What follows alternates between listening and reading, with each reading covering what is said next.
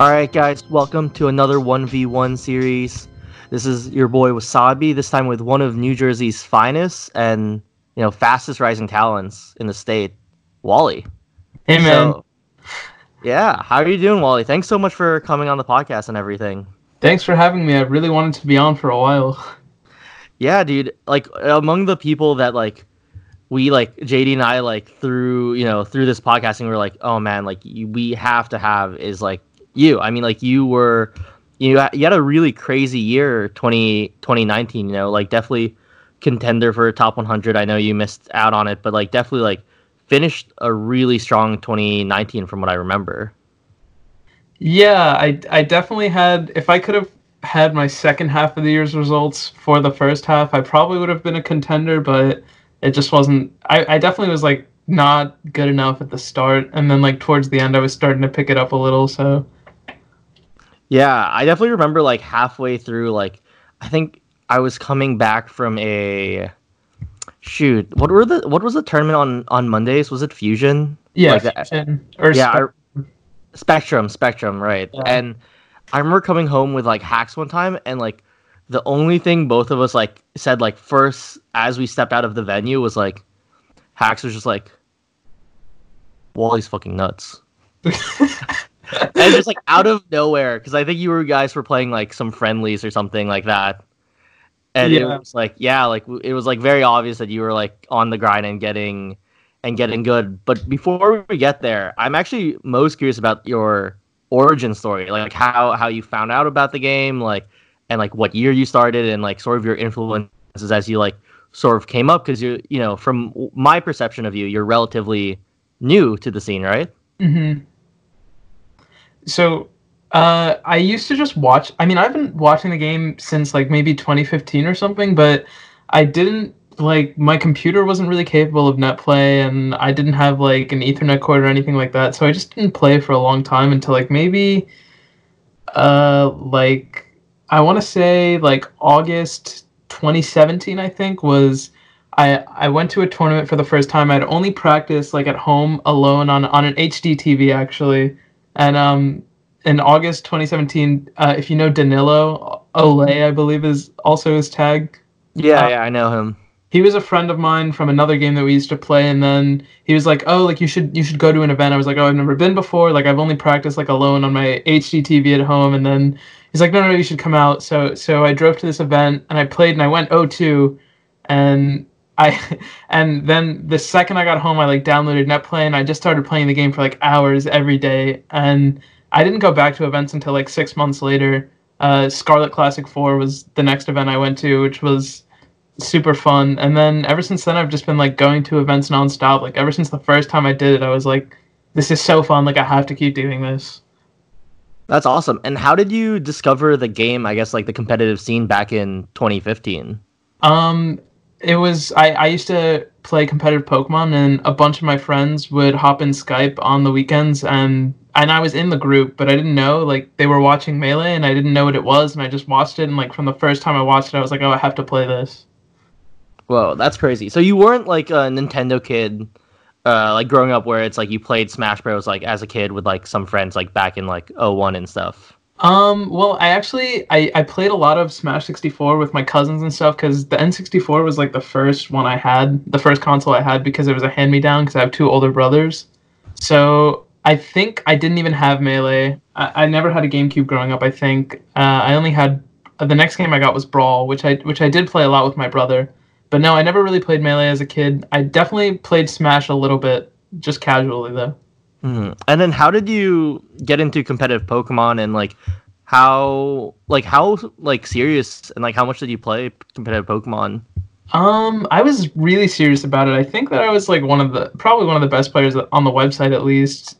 Probably at the time that I was at my peak, and the way I just got into it was when I was just watching YouTube. I used to also play that game casually, and then as you fall down the rabbit hole of like, oh, how do I make my Pokemon like better, like EV training and all that stuff, and then you find like about competitive battlers, which I found on YouTube, and then eventually they were like, oh, there's if if you know Showdown, there was like basically mm-hmm. what came before Showdown was Pokemon Online, and what came before Pokemon Online was something else. But I played Pokemon Online, which was basically like the older version of Showdown, and I found out about that through a YouTube video and then I just downloaded it and I grinded on the ladder for like 10 hours a day when I was like 13, 14 years old. Yeah. It was because, you know, I was just in like, I remember I, I found it during the summer of eighth grade going into high school. So I was 14 years old and, and it was summertime. So I would just spend like my entire day like playing this game until I get, could get better at it. Yeah. So you were always kind of like a, a grinder for both Pokemon and for Melee then. Yeah, definitely. I was super passionate about both, although Melee is definitely way more special to me. Even though I've been playing it way less, way less hours total, it's just it's a different feeling. Yeah. Do you think you can describe that? Like how how is it special? Like how does it differentiate from from Pokemon before we get into more of like your, you know, later years? Um, well, most of it is probably just that it's so much more nuanced and like well you can't you mostly can't lose to like rng is is another big thing but like there's no there's also teams matchups and like pokemon it's kind of like the same idea as matchups in melee except you don't get to pick your character so you, sometimes matchups are just kind of like random and sometimes you just get a bad matchup sometimes you lose because of rng factors and that's one thing i really didn't like and also i feel like the correct thing to do in Pokemon was a lot of the times clear cut, or it was like a 50 50 where if you, like a coin flip type thing mm-hmm. where there's no like right answer. And mm-hmm. so I felt like there always was a, there either was a right answer or there wasn't. And I feel like in Melee, the situations are so much more complicated. There's a lot more nuance, and and that's kind of what I liked about it.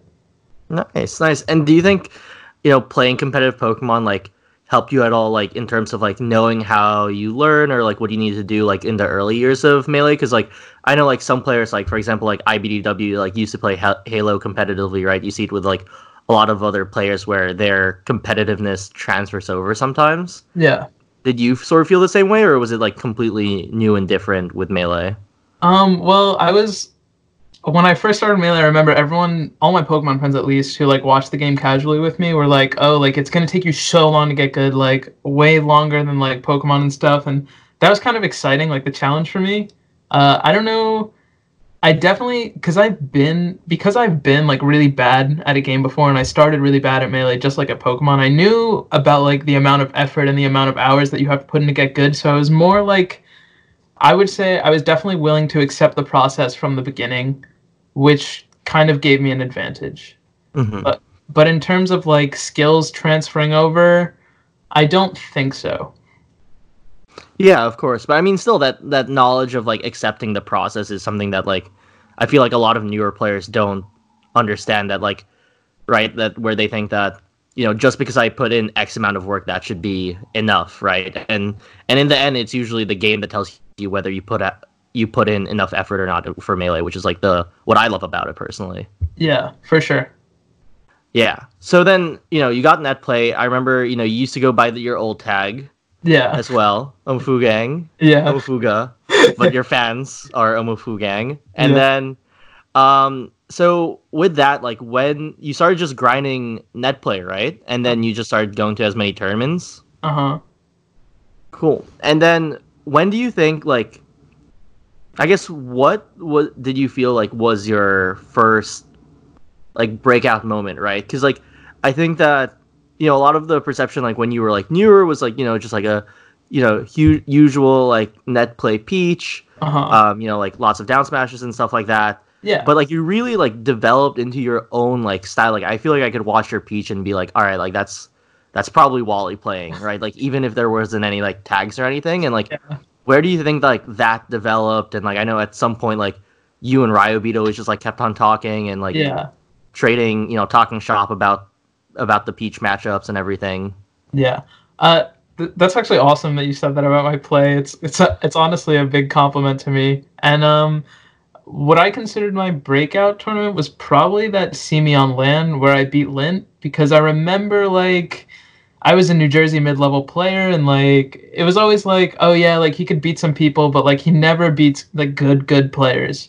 Uh, and so when I beat Lint for the first time, I remember it was a really big deal for me because Nico, like you said about me and Nico, Nico has always helped me improve. Like even when I was new at the game, like me and Nico were friends. I forget I think it was because I was just a big fan of his stream, and then we met in person once, like really early in my time playing melee. And so ever since then, I've I've been messaging Nico like grand total like hundreds, thousands of questions about like melee and all that stuff. So he's always been like the guy who's like been helping me out.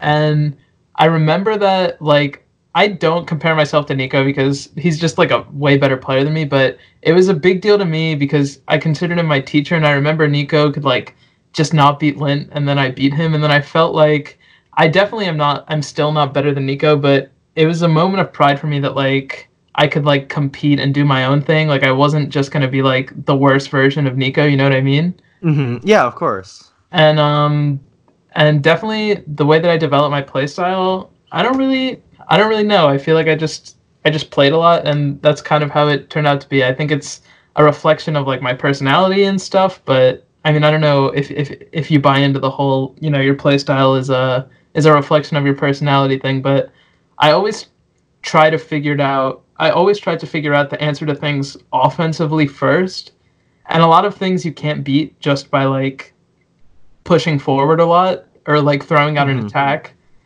so definitely, I would say the reason that a lot of my gameplay is like, like I remember Vortex pointed out to me once that like on the defense, like I always throw out a second attack in a row instead of like rolling or spot dodges like some other peaches do. Which is not to say that it's better or worse, just that it's just you. Like, yeah, it's just it's just the type of thing that I've developed that like I, I that's like my style of like walling out with hitboxes a lot. I feel like that's something I do more than other peaches. Mm-hmm. Yeah, and I definitely agree. Like, I, you know, I'm one of those where I think like personality is definitely reflective of your of your play style. Like for me personally, it was more of like a. It's been interesting because I feel like I've been in the backseat. It's interesting to find what aspects of the game and how I want my fox to play, mm-hmm. rather than like purposely trying to play my fox in a specific way. Yeah like like it's just like oh like you know like this you know like for example like I, I i think i'm pretty big on like the reaction punishes and stuff like that. Yeah. And that's just i really enjoy playing reactively. But that wasn't like something i like sought out purposefully to do yeah. you know? Like i wasn't like oh that's so sick. It's just like oh like that's kind of like how i want to play the game eventually. Yeah. And and as I like have developed more as a player, I definitely steal things from like every Peach man who's like ever been top 100. I watch all their vods like rigorously, and I always steal stuff. But definitely, I I still think that my playstyle shines through even when I like take stuff from other Peach players. Yeah, of course. So like, yeah, so VOD analysis, net play. Obviously, you go to like as many turns as you can. But what does your like practice routine look like, right? Because like you started playing 2017, like that's like what three years, and like you're like you know gunning for you know top 100. You have like really solid results. Granted, this you know 2020 has been like a fucking crazy year where now everything is on pause. Uh huh. But yeah, like how what like how has your practice routine like developed and sort of changed? Like because I think that was been like one of the biggest things for me personally is like when I started doing more VOD analysis and like trying to figure out like, oh, like this is probably like the best routine for me. Yeah.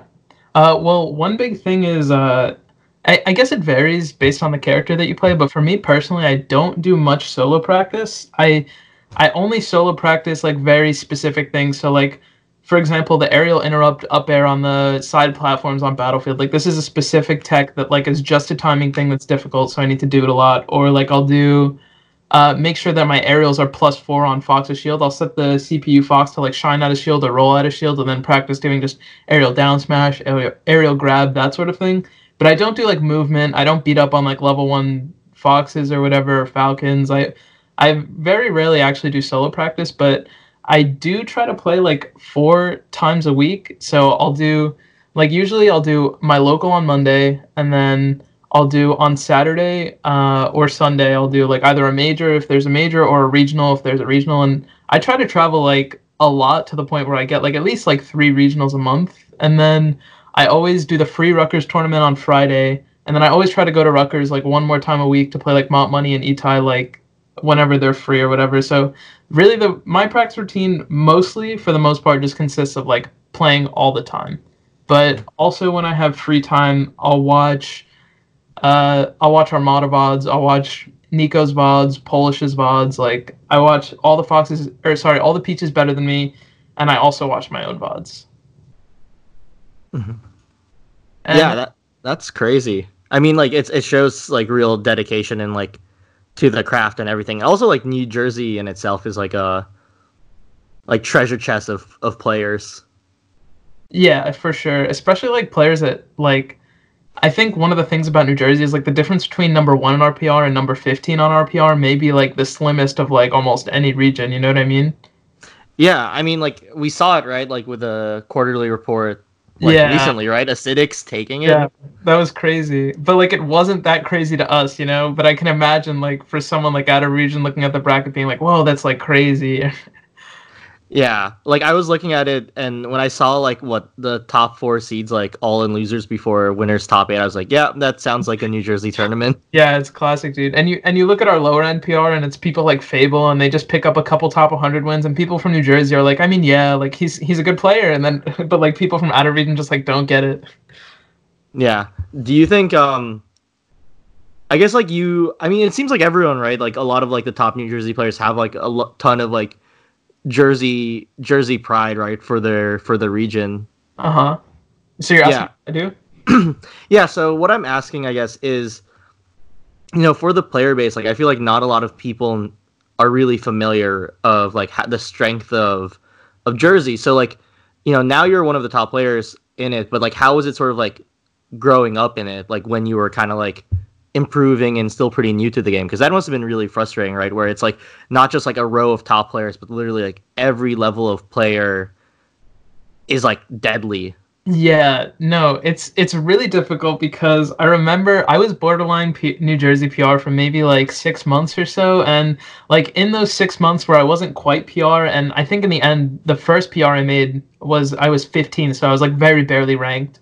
Uh, I was beating players like like Lint and Bobby Big Ballz and like Mog, and it people would be like they would look at my locals and they would look at my PR rank and they'd be like, "Whoa, like you're only 15th in New Jersey, like." oh like are you one of those players who just can't do well at locals? Or like i and i was like no like new jersey's just really good. Like it's really hard to be like lower end pr new jersey. And i feel like honestly my climb from like number 15 to in the upcoming one i'll probably be second at worst third and i think my climb from like 15 to there was like not nearly as hard as my climb from like a lower mid-level player to the very bottom of the PR because New Jersey is just super like dense in that skill range and definitely players like like Fable and and uh and like 404 Cray and like Acidics and Greasy and even like and like maybe Bambi like everyone will be like those players were all like huge roadblocks for me at some point in time and like they're very good players so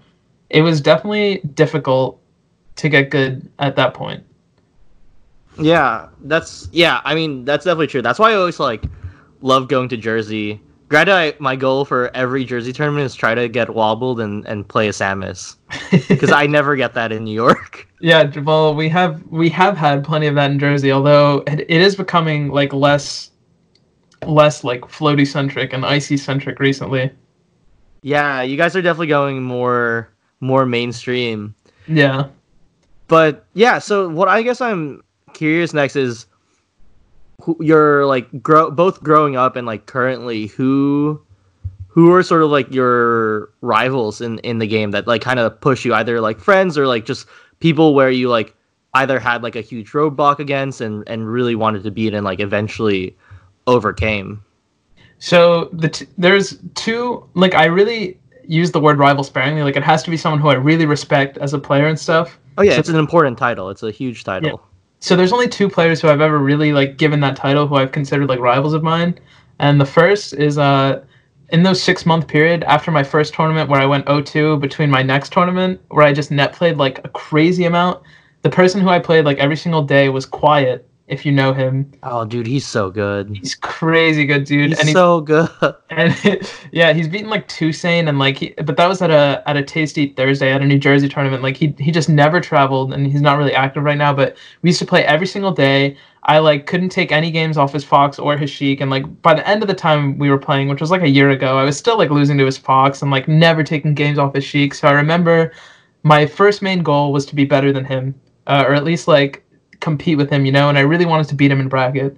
Unfortunately, he stopped entering stuff at some point recently, like maybe a year ago or so, and so we never really were good at the same time. I mean, I know he's still good, but he doesn't really go to events, so I never really competed against him, you know. Mm-hmm. And the second player is someone who's always been like, when I started playing, he was a little bit ahead of me. I, I feel like you know this one. It's Mott Money. When of I start- course. yeah. Uh, he's always uh, when we started, he was he was a bit better than me, but I remember he was a little better than me, but I was beating him in the head to head, and and then as we went on, there was a point where he beat me like five times in a row. But like throughout the whole thing, we've always been like about even on the New Jersey PR, and we've always gone like even-ish in sets. Um, and he's also just a really good friend of mine, and he's the closest melee player to me because he goes to Rutgers, which is close to my house, and like no one else lives near me who plays melee. So me and Mott pl- have played like we've played so many tournament sets. Like we had, I think we had eight last season and like seven this season or something, and we've played like hundreds of hours of friendly. So definitely the other person who I consider to be my rival is Mott Money. Nice. Yeah, I I I, I knew that Mott Money would come up because like I feel like every New Jersey local that I like peak the bracket at, I see like game ten, game fifteen, Wally Wally versus Mott Money. yeah, dude, it happens every single time. oh man, yeah, it, it's so crazy. I find honestly like any New Jersey local I would tune into just because of how crazy stacked everything is once you know the Jersey players. Yeah, and and it's funny because a lot of people like know like maybe J-Flex or Panos, but then you see other players who are like a little less known, like 404 Cray or maybe Mott Money or uh, Jesse FMB 5K, and they have like collectively like well, like Jesse, for example, the couple times he travels or when top 100 players come to Jersey, like he has 2Saint wins, he has uh, Captain Smucker's wins, like same as Etai, and so it's really cool to see how the results mesh together not only when other people travel to jersey but just at our locals in general because like a lot of random stuff happens. Yeah i feel like if any state deserves a major like that's why i'm tight that royal flush w- was moved to vegas was is jersey. Just because like it would be so sick to see everyone go out. Even like hdhr i know you mes- mentioned jesse but like imagine like tempo coming out of the woodwork and quiet like yeah. God i would not want to be in a bracket pool with them. Dude if everyone in new jersey was active the pr would just be so absurd. Dude, i know. I feel like the new jersey pr could rival alone like both connecticut and and new york combined. Yeah no for sure. Yeah. We definitely don't have the same skill at the top level but i feel like we compensate just by like everything else. Mm-hmm. Yeah, but New Jersey's kind of been like in a changing of the guard situation, right? Like they're, they're like you know, Swooper recently became number one because Swedish is in med school now. But I feel like everyone's still like pushing really hard. Like you know, when I think of like Jersey players that are traveling and like consistently improving, like I think of like you, you know, Swooper, Mott, Itai when he was active, but now he isn't. You know.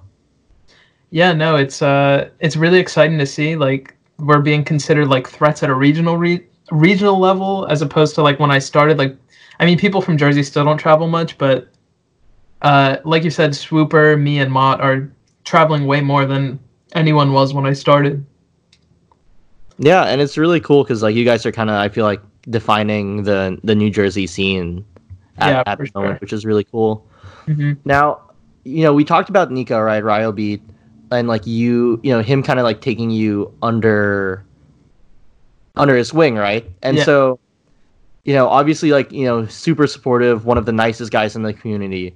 But what I'm actually super curious about, and th- and this is maybe just like light, lighting a little bit of a fire, just because for fun. Like, where do you guys differ in like your your peach philosophy and like in the game, right? Because like you're kind of like, you know, I feel like as players improve, they start having like distinct opinions or like certain preferences. Like right, Vortex pointed out, you you know like to cover yourself with more hitboxes rather than like rolling away or moving out, right? Versus like Nico will probably like slap cancel, wave dash back, down tilt or something like that, right? yeah Like Uh, I'm I'm curious to know like a little bit what's like what turns the gears in in your head with Peach. Uh, I would say the biggest difference between us, like philosophically about Peach, is um he will get openings by crazy movement tricks, and I try to hold my space and then burst forward. Like I, I'll try to hold my space a lot, be patient, and then do like one hyperfloat air forward or one like dash attack after like doing a couple moves in place. Whereas Nico is like always like all over the stage, like doing a bunch of cool things and like and he's just using like these tricky movement tools to get around, which is something I could probably learn from. But yeah, I would say the biggest thing is Nico uses movement to get hits in a way that I don't. And I think that I maybe am like holding space a little more than he does. Mm-hmm. Like one thing I notice is he doesn't. One issue he has in some matchups, in my opinion, is that he doesn't hold center stage very well a lot of the times because he'll do like subfloat up air into the corner from center stage. I'm like, no, dude, just like do fairs from center stage. Like it's so good. and at the same at the same time, I see him get like these crazy up airs on Jigglypuff to kill her at like 80 when I'm only getting kills on Puff at like 120 because he's doing like crazy platform movement and and and float movement. So yeah, I would I would say that's a big difference between us. Mm-hmm. Yeah, that definitely makes sense. Do you think there's anything you know, not just like with Nico, but like anything else you have like philosophy gameplay wise as you've like improved with the game that you think like kind of is like different or more unique towards you when you like have these conversations? Um, I think the way that I edge guard maybe is like a big thing that I feel differs from like every other Peach main because I'm willing to do option coverage when I can cover like every option, but a lot of the times I go for like gimps at really low percent. I'll go for back throw instead of up throw at low percents, which I know is mostly like a cheesy things, but also when I'm edge guarding foxes and falcos and even Sheiks and marths, I like to edge guard mostly with reads which is I feel like a lot of Peaches are trying to cover all the options, and then a lot of the times Peach can't cover all the options. So I feel mm-hmm. like my style of edge guarding, where I make a lot of reads, like jump reads or just side B heights or up B heights with like very early preemptive floats, is something that I don't see other Peach mains do that I think is pretty cool. Mm-hmm. Yeah, that definitely makes sense. I remember playing you sometimes, and like I would be like, "How am I?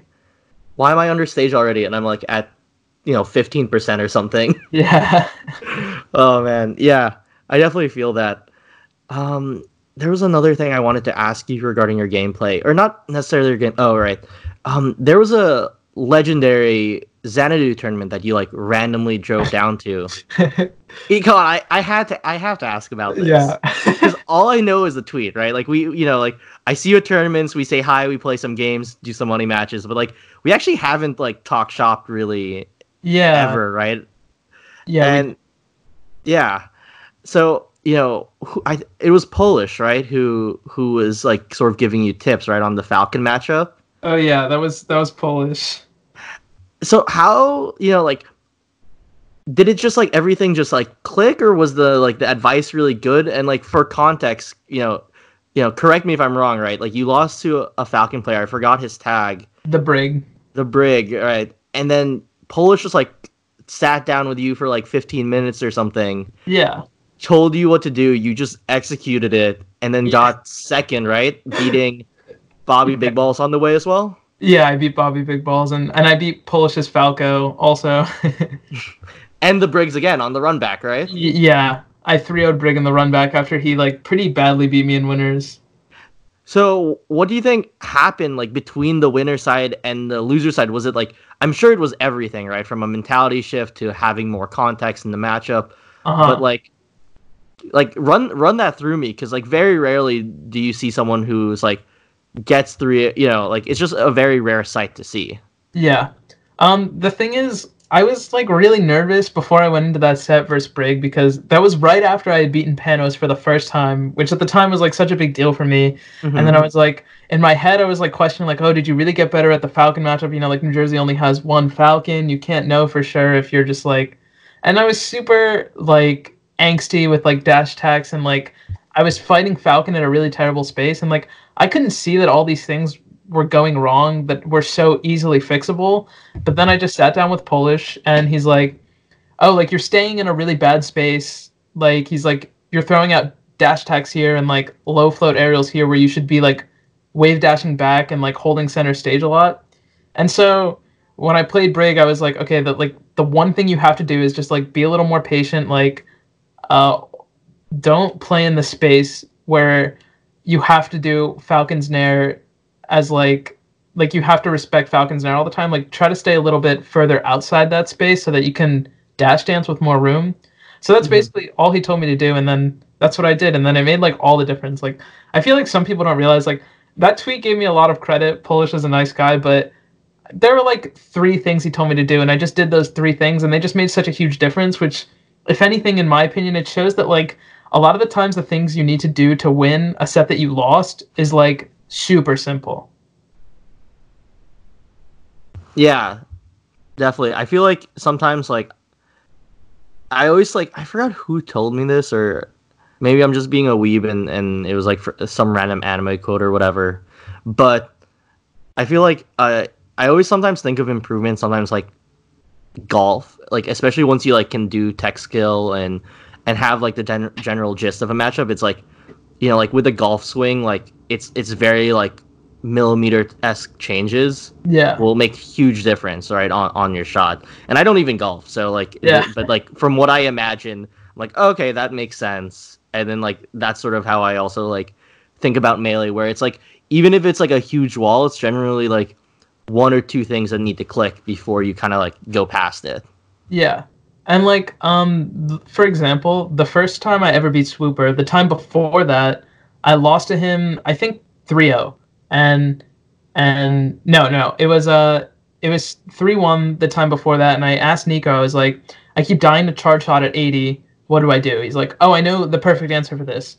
Uh, I was like, Lewis just keeps reading my jumps out of shield and then doing jump charge shot. And I was like, I don't want to roll. Like, I'm scared. I don't want to play on the ground when he has the charge shot. And he goes like, Oh, I have the perfect answer. He says, just jump, immediate double jump, and then float right above Samus's full hop range and then you don't even have to react to the charge shot coming out because Peach's float animation, you know how she tucks in her feet and she's not vulnerable at the bottom. Mm-hmm.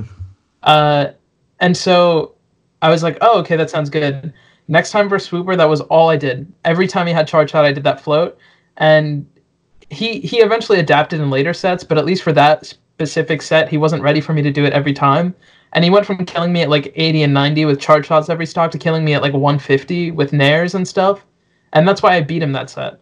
And like Lewis has beaten me many times after that, so I'm not saying like really good players can just be solved like that, but it was just the concept of like if someone tells you, if if someone better than you tells you like one small change to make and it's easy to apply and you're just really focused on doing that change, like it's not that hard to like overcome something that feels impossible at first. Yeah, it's always interesting like how that sort of advice re- can really change and like whether it's more about like people kind of executing on it right? Like because like the melee community is like rather large and a lot of people a lot of players are really nice in giving advice and everything. And so like using them as resources is like so important to your development. I remember like once i started playing Hax a little bit more regularly um you know once he was done sort of setting up hnc and everything yeah. like using him as a resource to like improve in the Foxy, which I think was for a long, long time my like weakest matchup. Like, you know, Mott and Etai would like run me over like whenever we played friendlies or whenever like if we met in bracket. Uh-huh. And I remember it was such a tough matchup until I started playing Hax and like really trying to like get into the details of it and like sort of like taking his advice and like focusing on those like you know as you said like the one or two things that you know that they're suggesting. Yeah. And a lot of the times, these like broad concept changes that you need to apply to get like really, really good, they naturally happen over time. But the small changes that you can do to win one or two interactions are really easy to make, especially if someone tells you what you need to do, you know?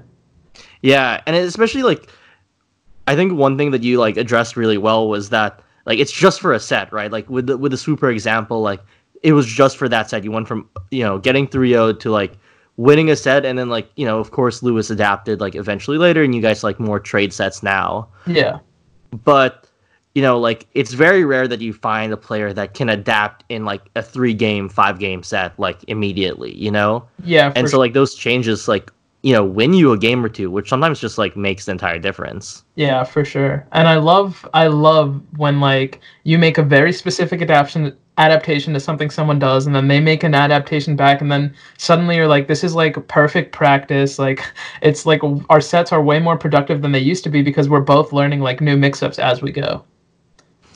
Yeah exactly. And once you like have that I feel like my favorite feeling is like playing not that person and playing someone else with that character.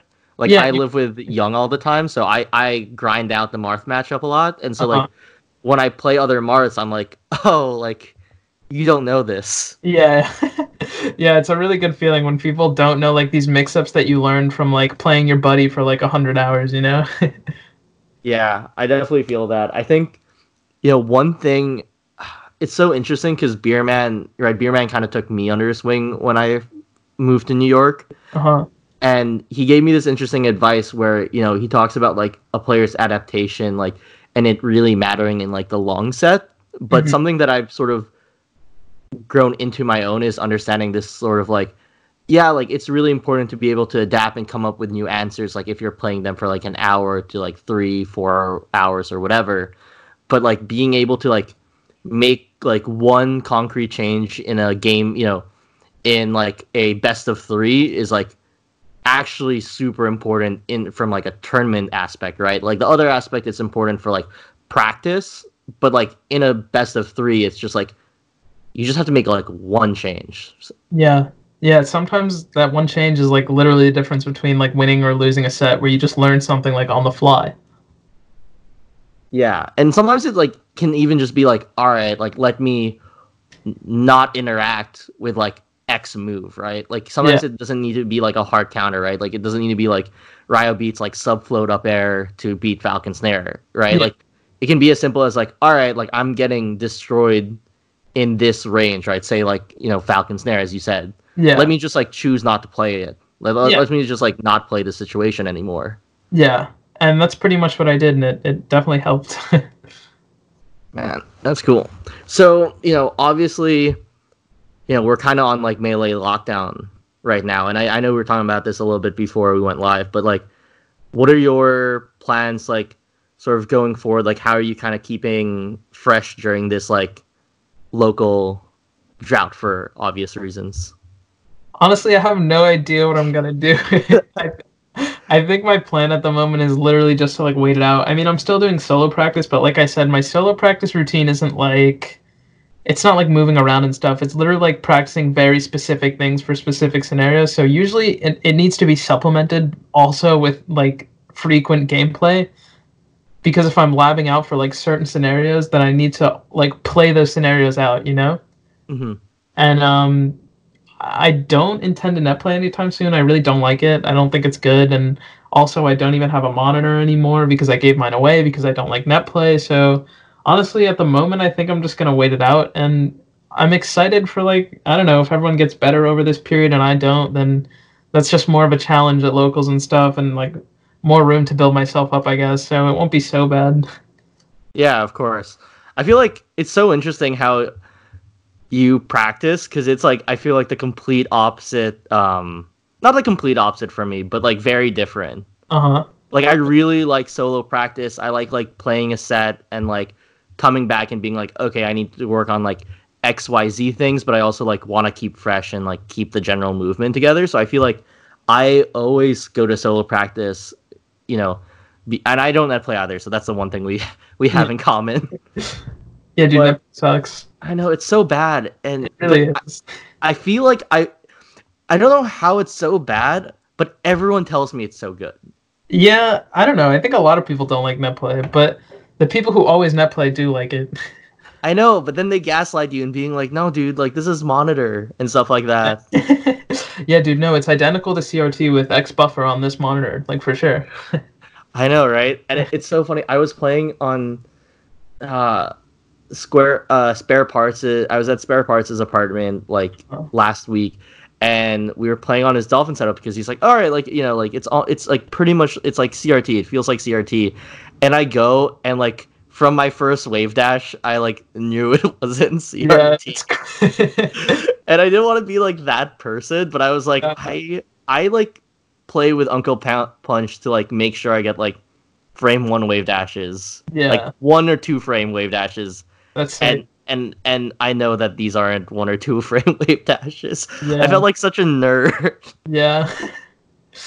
but like, it's just not the same, and it really affects the way like you practice if you're if it's if it's not the same. That's how I feel.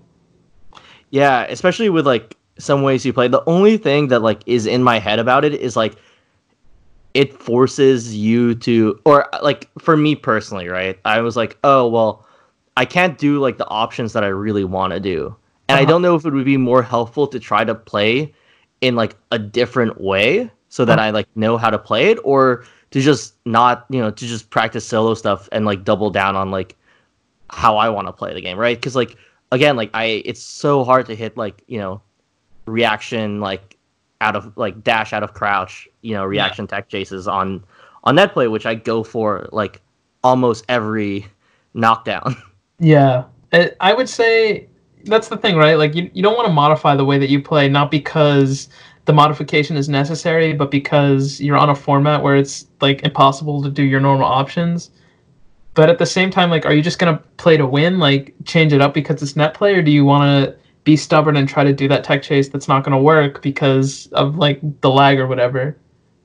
And yeah, exactly. I think it's better to just like practice on CRTs personally. Per- personally. Yeah, I mean, I'm still there. I mean, as I told you, I, I picked up a different fighting game altogether because I feel yeah. like that would even be, besides it being like incredibly fun to like be a complete noob again. Yeah. Like, I feel like that's exercising my brain more than like a net play session would. Yeah, no, I believe it. Because like I can't like I don't know the cheese yet, right? So yeah. so I have to learn the cheese. Versus I feel like with net play, like if I ever want to like cop out, I could be like, okay, like forward throw F tilt, like let's check if you jump. Yeah, yeah. oh man, yeah. One thing actually, you know, I forgot to ask about your origin story is how did you settle on Peach? Um, I watched Armada and I thought he was the coolest player. That's why I used Peach.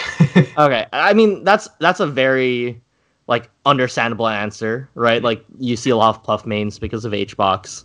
Yeah. Lots, lots of Fox mains because of Mango. Yeah. So that's like super understandable.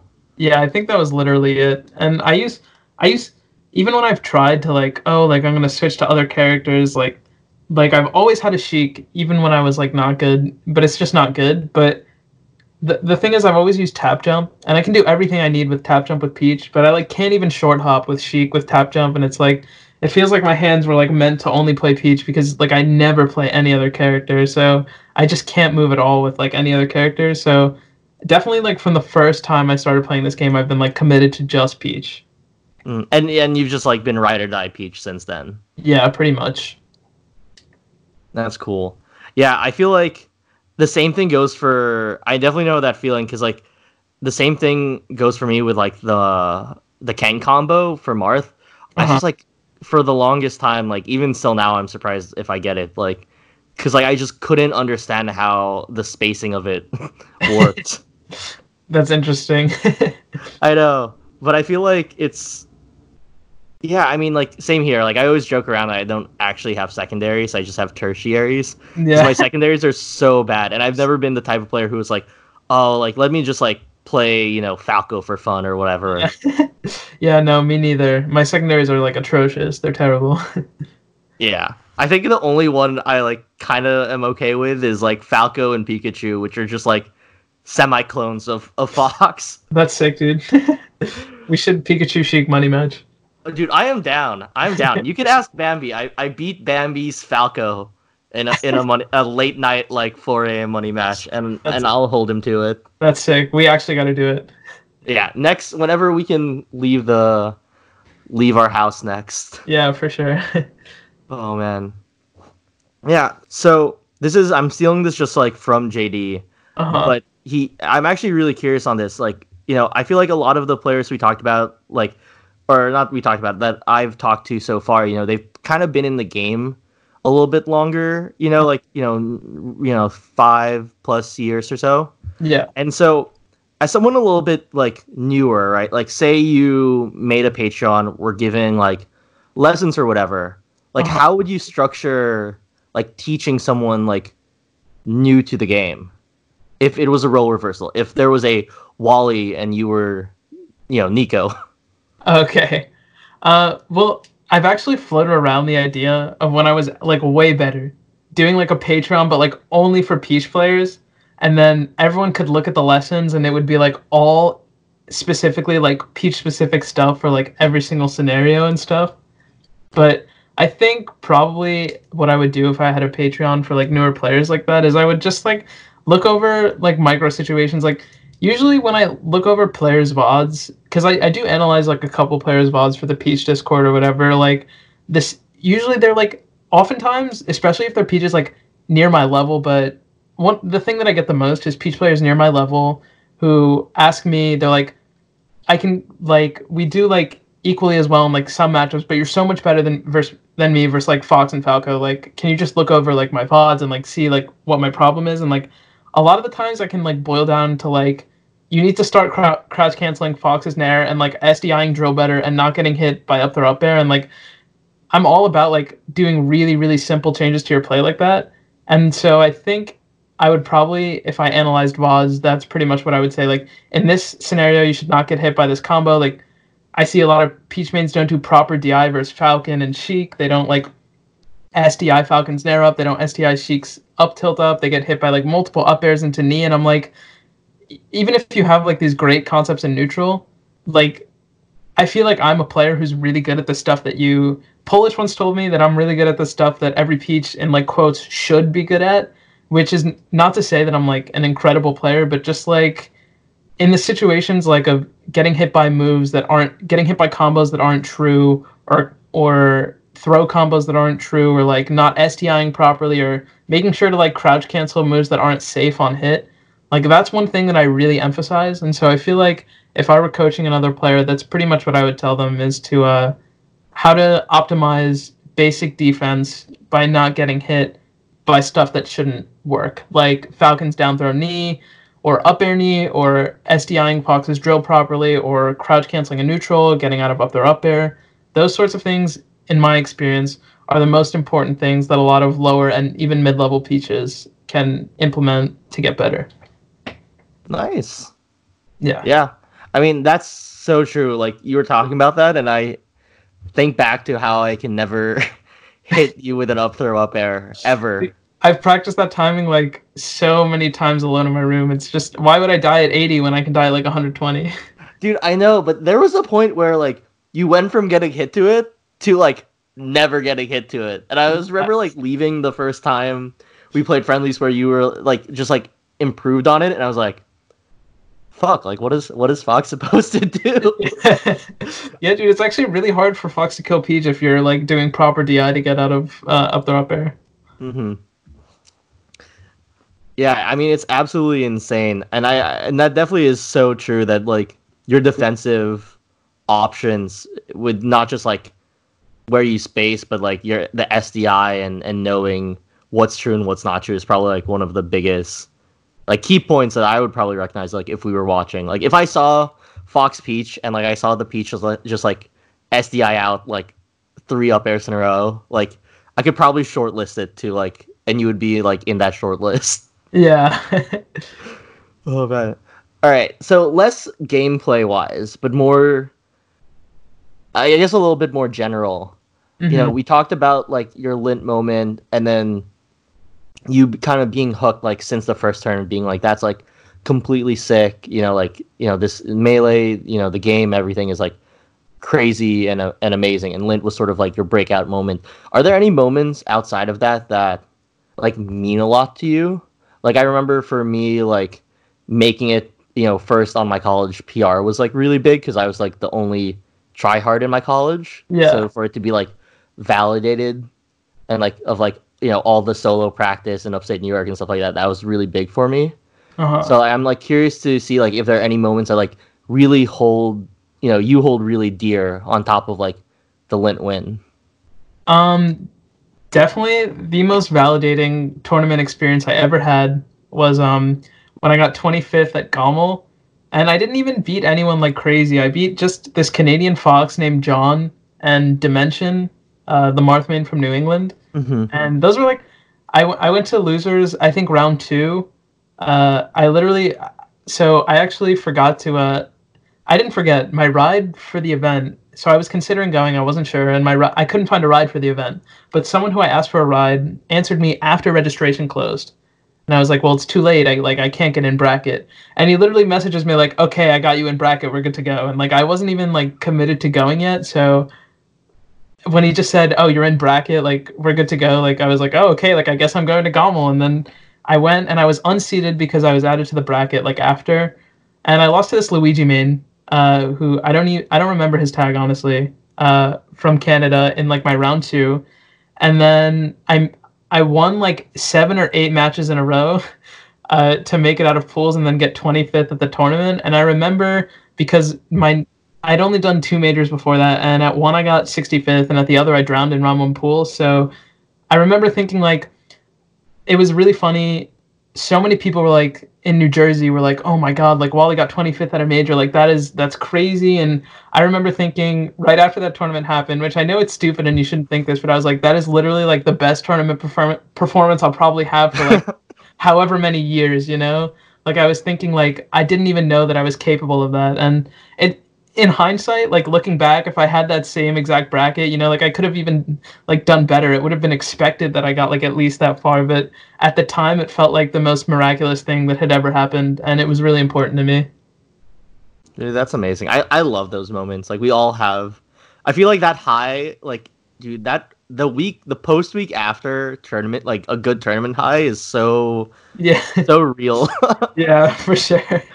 Like everyone seems nicer and and the seems the sun seems out like a little bit more and everything seems a little brighter and cheerier because of yeah. it. Yeah. It was awesome.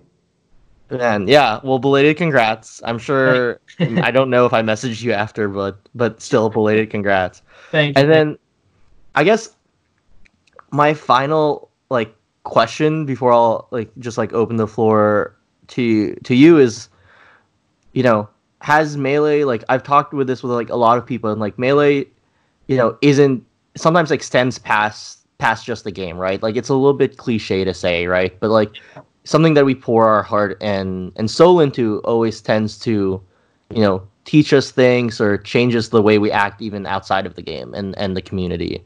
You know ha- have you found have you found that like melee's done that for you? And like if so like how? Uh i think melee is definitely like like being completely honest like one of the most important things in my life and something that i mean i have like i've gotten so many best friends. I've found something that i'm like deeply passionate about. I've found like a competitive outlet that i actually like and doesn't make me like you know angry more than anything because when I used to lose at other games, I would just be angry, and when I lose at melee, for some reason, like I'm disappointed, and sometimes I'm a little angry, but I'm always like really deeply focused on becoming better. And I've never had something in my life that like could make me motivated like that. Even school, I, I mean, I'm a, I was a terrible student, and so like, and I did sports growing up, but I never like really got into them. Although I I, I did do a lot of them. Um, so having something that was that something I was as passionate about as melee and something that was that healthy of a competitive outlet for me was really important. And not to mention I've met like some of my best friends through this game and I have so many friends now and who I've made just through playing this game and it's just something that's really important to me for those reasons. Man, that's beautiful. Thank you. well, I feel like there's only one last thing I can say at at this point, and it's you know, you know, we're coming close to the hour and stuff. Do you have any shout outs that you'd want to make or or any any closing thoughts or anything? Uh yeah, shout outs I guess like I said before to my rival and my good friend Mott Money and also my best friends John, JJM and Nico. Oh man. Beautiful. Gotta love melee friendships, honestly. Yeah. uh, all right, man, dude.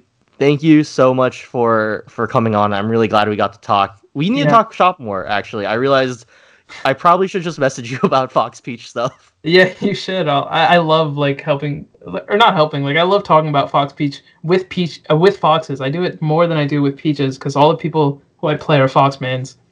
That's true. Yeah, you do have like.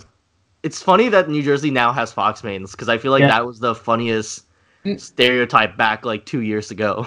not only do we like we used to never have foxes and now we do they all go to Rutgers. Like the five best foxes in New Jersey all go to Rutgers, and I I'm at like every Rutgers tournament, and I play at Rutgers for fun because it's like right, it's near my house. So that's why I play that matchup so much.